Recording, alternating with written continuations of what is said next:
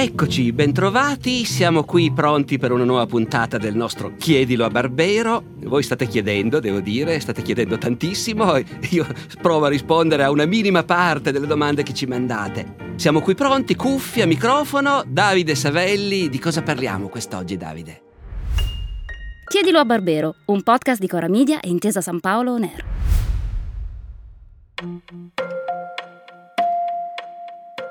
Oggi il tema su cui abbiamo scelto qualche domanda è un grande classico, direi, la guerra. Ci scrive Luca. Quanto era normale, cioè parte della vita in una famiglia europea fino alla metà del Novecento, il fatto che alla nascita di un figlio questi sarebbe potuto andare a combattere e morire in guerra? Lo chiedo, aggiunge Luca, perché per me, nato nel 1985, l'andare a combattere sarebbe l'ultima cosa che sentirei come normalità nella vita. È molto interessante anche diciamo per il tipo di sensibilità che esprime. Noi davvero siamo gli eredi di, di, una stagione che ha creduto davvero di poter cancellare la guerra dall'esperienza umana e dobbiamo però anche sapere appunto che si tratta di una, di una speranza incredibilmente generosa rispetto a un passato in cui la guerra è sempre stata invece ben presente nella, nella vita umana. La guerra c'è sempre stata. Però da un'epoca all'altra cambia molto il coinvolgimento della gente comune nella guerra, ecco. Luca che ci fa questa domanda evidentemente appunto pensa all'epoca della coscrizione obbligatoria tra fine 800 e metà 900, alle due guerre mondiali, quando effettivamente a tutti arrivava la cartolina e potevano essere sbattuti in trincea a farsi ammazzare. Nella storia umana in realtà è cambiato molto a seconda dei momenti. Provo a spiegarmi. Se siamo, per esempio, in una polis dell'antica Grecia, metti Atene del tempo di Socrate, e beh lì Atene fa continuamente la guerra e la guerra la fanno i cittadini. E per un cittadino ateniese è perfettamente normale svegliarsi un giorno e sentir dire dalla moglie sai che c'è la convocazione, l'hanno appena appesa nell'agorà, domani mattina conviveri per una settimana. Ecco, eh, vai in cantina a tirar fuori l'elmo e lo scudo e preparami la borsa. Ecco, normale. Talmente normale che anche se a noi sembra strano, un personaggio come Socrate, che noi ci immaginiamo appunto immerso nelle discussioni filosofiche, ma poi nei dialoghi di Platone di Socrate si dice che era, era un bravo soldato, che ha fatto la guerra a lungo, se ne parla molto e con orgoglio, si raccontano le battaglie a cui ha partecipato, in cui regolarmente gli ateniesi venivano sconfitti dagli spartani e si dice che proprio nella sconfitta Socrate si dimostrava un soldato in gamba, un oplita esperto, era uno che si ritirava facendo fronte al nemico e digrignando i denti perché sapeva che quando scappi è la volta che ti ammazzano e invece lui salvava anche quelli intorno a lui. Ecco, per Platone, che ci ha costruito tutto quello che noi sappiamo di Socrate e per cui Socrate è un grandissimo personaggio, un grandissimo insegnante e filosofo, però Socrate è anche un soldato della sua patria e questo è normalissimo. Poi ci sono anche invece situazioni o epoche in cui la maggior parte della gente non combatte. Nel Medioevo un contadino è abituato all'idea che la guerra può sempre scoppiare e la guerra è una tragedia perché arrivano i cavalieri, arrivano gli uomini d'arme, bruciano il villaggio, eh, saccheggiano i raccolti, ecco. Però il contadino lui la subisce, non la fa perché per gran parte del Medioevo la guerra è un'attività di professionisti e lo fanno i capi, lo fanno i ricchi, la fanno i nobili, quelli che possono permettersi il cavallo, l'armatura, le ore e ore di allenamento tutti i giorni e quindi per la massa della gente effettivamente non viene in mente il rischio di morire in guerra, a meno di non finire intrappolato in un momento in cui c'è una scorreria di uomini d'arme che purtroppo capita proprio addosso a te, ecco. E poi nell'età moderna sempre più la civiltà dell'illuminismo si sforza di segregare la guerra, di risparmiare i civili.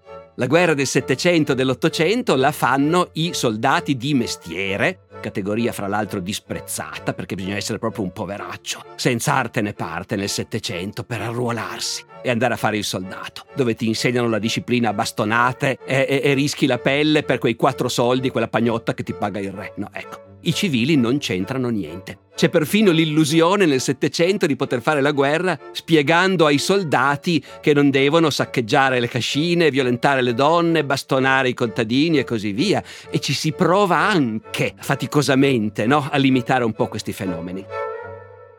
Poi cosa succede? Che l'enorme rafforzamento dello Stato nel corso dell'Ottocento, e il bello è che il rafforzamento dello Stato, ragazzi, non è che avviene con la monarchia assoluta, col re sole. Sì, comincia lì, ma poi lo Stato acquista una potenza straordinaria nell'epoca del liberalismo dei partiti, dei parlamenti, delle elezioni, sono i parlamenti eletti dal popolo che hanno il potere di dire alla gente adesso tu molli tutto, lasci stare la bottega, la moglie, i figli, la famiglia e vai in trincea, ti vesti di grigio verde e vai in trincea a farti ammazzare. L'esperienza della coscrizione obbligatoria produce appunto quella situazione che a Luca, che ci ha fatto la domanda, sembra inconcepibile. Cioè nascere in un mondo dove tu sai, vabbè però intendiamoci, eh, quello che sai è che farai il servizio militare. Se sei un maschio, le donne non c'entrano niente in tutto questo, non direttamente voglio dire, c'entrano in quanto madri, mogli, vittime, ma direttamente la guerra non la fanno. Se sei un maschio certo che c'è il servizio militare, che può durare due o addirittura tre anni, che poi dopo la seconda guerra mondiale è stato progressivamente ridotto, però quella era la normalità assoluta, devo dire, ecco, e come tutte le normalità è una cosa a cui non si pensava. Luca dice: Se io sapessi di dover andare a fare il soldato a un certo punto con rischio della guerra, la cosa mi sembrerebbe terribile, ma proprio perché Luca appartiene a una generazione che questo non l'ha più conosciuto. Quando c'eri dentro, c'eri dentro. Era la normalità della vita. C'è poi Matteo da Sorbolo, provincia di Parma, che scrive Cosa motivava nelle battaglie del passato i soldati a stare in prima linea e quindi con ragionevole certezza rischiare seriamente di morire o di ricevere ferite importanti? Eh, molto interessante. E in realtà bisogna distinguere, bisogna distinguere il tipo di combattimento di cui stiamo parlando. Per gran parte della storia, fino al Rinascimento, all'età moderna, si combatteva all'arma bianca. Il che vuol dire che per farti male devi essere proprio a contatto. Sì, c'erano anche gli archi, le balestre, le catapulte, ma normalmente in combattimento quelli che venivano ammazzati venivano ammazzati da un nemico che gli stava addosso con la lancia o con la spada. No, ecco. E lì, naturalmente, uno dice: certo, se sei in prima fila, sei quello, sei quello, che rischia di più, indubbiamente. E infatti gli eserciti organizzati come quello romano prevedevano proprio, come dire, un ordine prestabilito un regolamento per cui a seconda del reparto a cui appartenevi sapevi che dovevi stare nella prima fila oppure nella seconda oppure nella terza. L'idea era i giovani che sono più vigorosi e baldanzosi stanno più avanti e gli anziani che sono più esperti però un po', un po meno energici stanno dietro e così via. Quindi diciamo che la disciplina già allora era fondamentale per risolvere il problema negli eserciti dei barbari, dove probabilmente di disciplina ce n'era molta meno, e beh, certo lì ci possiamo immaginare una folla e dove quelli in prima fila sono quelli che rischiano di più. Però, però intanto la folla non sarà stata tanto profonda, perché era importante avere un fronte il più lungo possibile, altrimenti ti aggirano sul fianco, no? Ecco, quindi un, una forza armata in un campo sempre si allargava il più possibile, quindi i guerrieri non dobbiamo immaginare disposti su decine e decine di file, una massa sottile, prima fila, seconda fila, probabilmente c'è solo quello. E comunque stare in prima fila è più pericoloso, ma popoli così, pensiamo appunto che ne so, ai, nostri classici barbari, ai Longobardi, ai Franchi, popoli così hanno un'educazione per i maschi che è basata sul culto dell'onore. Quello che viene rispettato è il coraggio, la virilità. E quindi quando sei lì, i vichinghi anche per esempio, no? ecco, quando sei lì, certo che puoi cercare di non farti vedere e scivolare un po' più indietro. Però se ti vedono più di una volta, che cerchi di non farti notare e scivoli un po' più indietro, sei finito in quella società, perdi il rispetto degli altri. E quindi, e quindi siccome sono popoli guerrieri, dove a tutti gli uomini si insegna che fare la guerra è il loro mestiere e che essere un vero uomo significa saper ammazzare e farsi ammazzare in caso di bisogno, tanto poi vai nel paradiso degli dei, nel Valhalla, dove passerai tutto il tempo a fare sport e a bere idromele e, e mangiare cinghiali e quindi a quel, punto, a quel punto tu rischi di farti ammazzare, c'è poco da fare.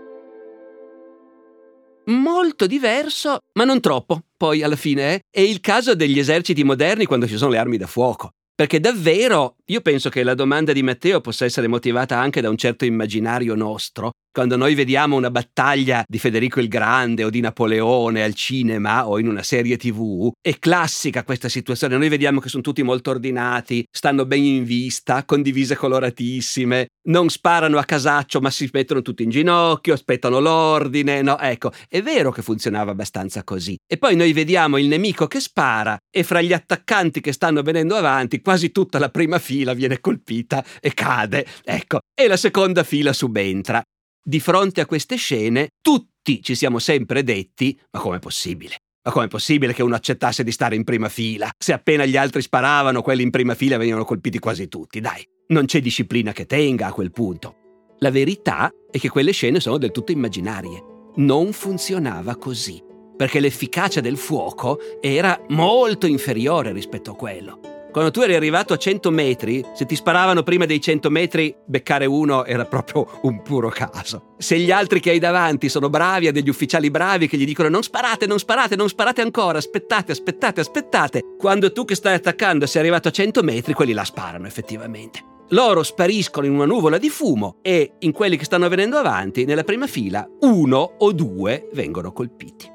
A quel punto la reazione normale è non siamo mica scemi, adesso gli spariamo anche noi. Ci fermiamo e gli spariamo. Quasi mai riuscivano ad andare avanti, perché nel momento in cui ti stanno sparando, la tentazione è troppo forte di dire allora spariamo anche noi.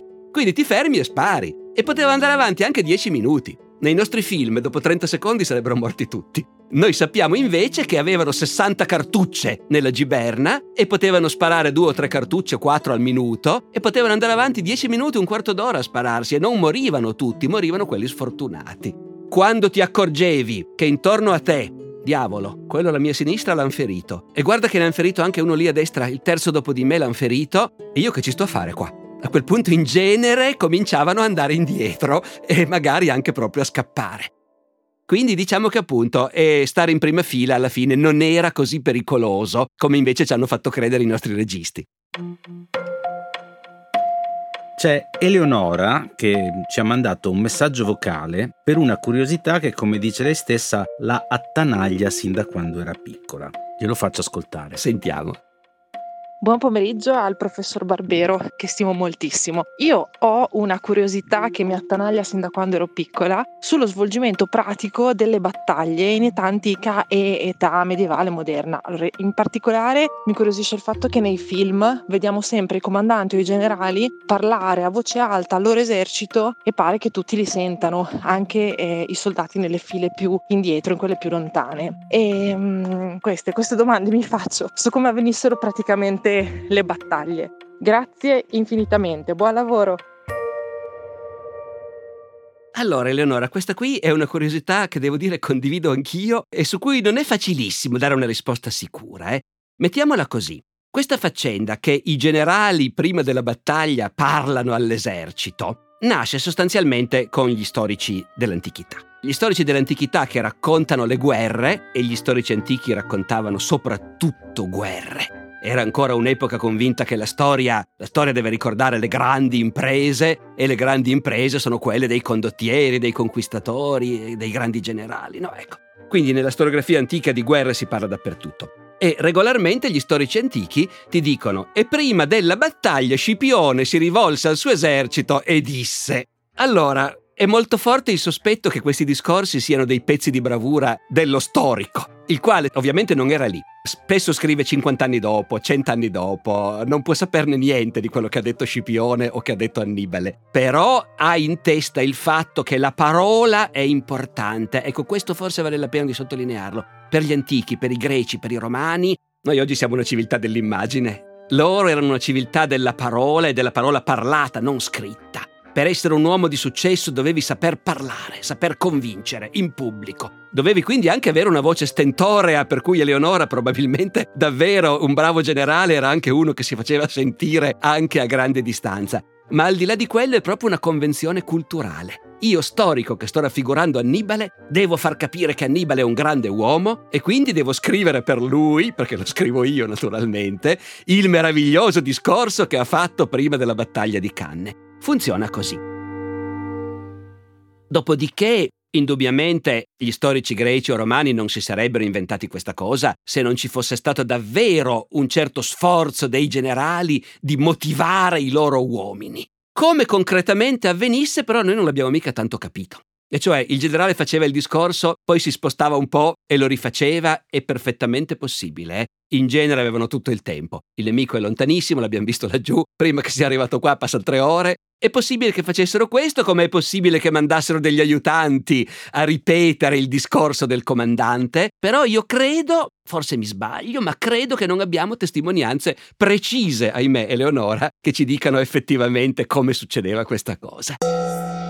Oh, intanto però, intanto è tardissimo, vero Davide? Eh, sì, il problema è che, che, avevo ancora tante domande, perché c'era una domanda sui migliori strateghi della storia, una sui modi di combattere nell'oscurità, che ne dici se ne facciamo un'altra? Sempre dedicata alla guerra? Sì. E facciamone un'altra, dai. Va bene. Allora finisce qui. Siamo nella civiltà dell'immagine, però poi la parola conta ancora, tanto è vero che questo è un bellissimo podcast. Ce lo diciamo da soli.